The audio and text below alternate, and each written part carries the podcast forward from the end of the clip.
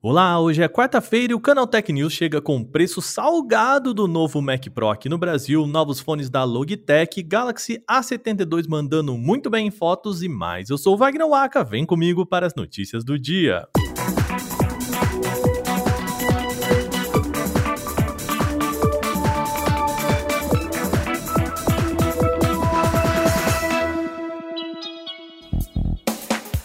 Apple atualizou a sua linha de Mac Pro, o desktop da companhia, aquele que muita gente comparou com um ralador, sabe por que ele parece um ralador? Pois é. A gigante fechou uma parceria com a AMD para colocar novas opções de placa de vídeo no aparelho. As GPUs partem da Radeon Pro W6800X no modelo mais barato e da Pro W6900X na versão mais potente. Um ponto interessante é que a Apple não vende as placas em separado para o usuário dar aquele upgrade no setup. Ou seja, quer trocar só a GPU? Então, vai ter que comprar um Mac Pro novo. E não fica nada barato trocar esse desktop, viu? O Mac Pro mais barato, ou sei lá, a gente pode chamar de menos caro na verdade, né? Com as novas Radeon Pro custa olha só, R$ 109.499. Sim, a gente está falando da versão mais barata por 109 mil reais, quase 110 mil reais, né? O modelo mais poderoso custa nada menos que R$ 689 mil 597 reais e 80 centavos, né? Porque tem que ter esses 80 centavos aí. Gente, 690 mil reais. Esse com todas as configurações mais caras e robustas de processador, memória, armazenamento e placa gráfica. Olha, é um preço de uma casa, né? Voltadas para uso profissional de múltiplas GPUs, as placas de vídeo da série Radeon Pro da AMD oferecem acesso às tecnologias de última geração como a arquitetura RDNA 2 de até 32 teraflops. Ele tem suporte até 6 monitores em 4K, isso se sobrar dinheiro para comprar esses monitores, né? Você quer saber mais detalhes sobre esse caríssimo PC aí da Apple? A lista completa com os preços está lá em canaltech.com.br. A Logitech apresentou mais dois modelos de fones de ouvido com foco no público corporativo e que podem ser bem úteis em tempos de home office, já que os fones são ideais para chamadas e videoconferência. Os dois modelos são o Zone True Wireless e o Zone Wired Earbuds. O Zone True Wireless, como o nome sugere, é aquele modelo em estilo Bud sem fio, sabe? Ele conta com cancelamento de ruído ativo tanto para saída quanto para entrada de som. Assim, as pessoas em uma chamada podem ouvir melhor a voz uma das outras. Já o Zone Wired Earbuds é uma versão com fio e que traz as mesmas especificações do outro, tá? Segundo a própria Logitech, este é o primeiro modelo que conta com certificação para Google Meets, Microsoft Teams e Zoom. Mas um ouvinte mais atento nesse momento deve estar se perguntando o que, que significa ter uma certificação nesse caso, né? Bom, para ter essa certificação, o aparelho precisa ter alguns requisitos que melhoram a clareza do áudio não só para o usuário ouvir melhor, como também para utilizar os fones como microfones, né? Então a gente está falando aqui de cancelamento de ruído na saída e na entrada. O lançamento global está previsto para o último quadrimestre do ano, entre os meses de setembro e dezembro, e ainda não há informações sobre quando ele chega aqui ao Brasil. Caso a gente fique sabendo, qualquer novidade, a gente conta aqui no podcast. A Samsung lançou o Galaxy A72 lá em março deste ano e agora testes de câmera mostram que o dispositivo é ó, um dos mais interessantes entre os intermediários na questão de fotos, tá? Segundo a análise do site DxOMark, os testes colocam o Galaxy A72 à frente de nomes conhecidos como o Asus Zenfone 6 e o Mi Mix 3.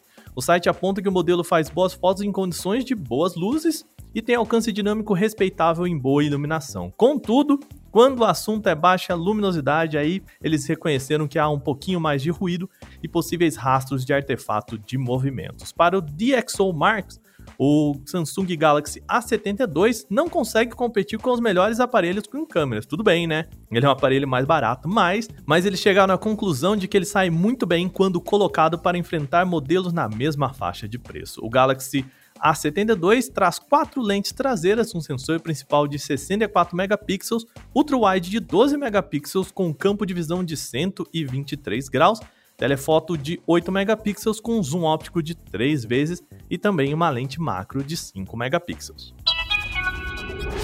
Agora vamos falar de coisa boa para os saudosistas dos Windows mais antigos. Um desenvolvedor criou uma versão web do Windows 96 que você pode usar sem precisar instalar no seu aparelho, afinal, essa é a definição de uma versão web, né? Pois bem, um ouvinte mais atento pode se perguntar agora, né? Windows 96? Isso nem existiu. E realmente não tem essa versão. Windows 96 não existiu. Depois do 95 veio já o 98, eles pularam para o 98 e nenhuma versão entre essas duas foi lançada oficialmente pela Microsoft. O que esse rapaz chamado Ziad87 fez foi uma versão imaginada que usa recursos do Windows 95 e outras do 98 e colocando algumas coisinhas que ele mesmo criou. Trata-se de uma experiência bem fidedigna ao que era comum naquela época, mas com toques modernos, ícones novos e algumas piadas aí no meio. Por exemplo, há uma versão de Minecraft instalada no Windows 96 que roda gente, com uma fluidez até meio absurda, tá? Muito diferente do que a gente veria nos computadores daquele período. De cara, o Windows 96 parece um simulador básico do sistema operacional, mas ele é bem mais profundo. O seu criador fez um excelente trabalho incluir não só vários dos recursos conhecidos na época, mas também adicionar funções não convencionais ao pacote, como forçar telas azuis da morte com uma mensagem personalizável, emuladores e até um gerenciador de pacotes no melhor estilo de distribuição do Linux. Para acessar o Windows 96, o processo é bem fácil, tá? Você só precisa ir em windows96.net, pronto. A gente testou a plataforma e você pode conferir algumas impressões lá em canaltech.com.br. Agora vamos falar de vacinação. Um novo estudo do Imperial College London traz uma informação importante: pessoas totalmente vacinadas contra a Covid-19 possuem chances três vezes mais baixas de testar positivo para a doença. Mas calma, tá? O dado importante aqui é que a chance de contaminação ainda existe. A pesquisa coletou 98.233 swabs, aqueles cotonetezinhos usados para testes, tá? Entre 24 de junho e 12 de julho e descobriu que as pessoas que já tomaram as duas doses podem ter menor probabilidade de transmitir o vírus a outras do que aquelas que não receberam a vacina devido né, a ter uma carga viral menor em média. Isso a gente meio que já imaginava. Portanto, essas pessoas acabam por propagar menos a doença. Essa é a importância de tomar as duas doses da vacina. Embora o estudo aponte que não é tão raro que pessoas vacinadas se contaminem com o coronavírus, as duas doses de uma vacina ainda têm aquela boa proteção contra a infecção. E o que, que a gente pode tirar de tudo isso? Bom, a conclusão dos cientistas é que mesmo com a flexibilização das restrições e com as vacinações, tá, a gente ainda é necessário agir com cautela para ajudar a proteger uns aos outros e reduzir a taxa de infecções, tá? Lembrando sempre álcool gel, máscara ainda são muito bem-vindos.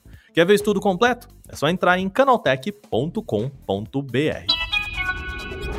Programa ia chegando ao fim hoje, mas antes de fechar, a gente sempre lembra vocês que vocês podem enviar comentários, sugestões e críticas sobre este programa para podcast@canaltech.com.br. Manda o seu recadinho falando o que você quiser sobre o nosso programa. Este episódio foi roteirizado, editado e apresentado por mim, Wagner Waka, com a coordenação de Patrícia Gnipper. O programa também contou com reportagens de Natan Vieira, Igor Almenara, Renan da Silvadores e Vitor Carvalho. A revisão de áudio é da Mari Capetinga.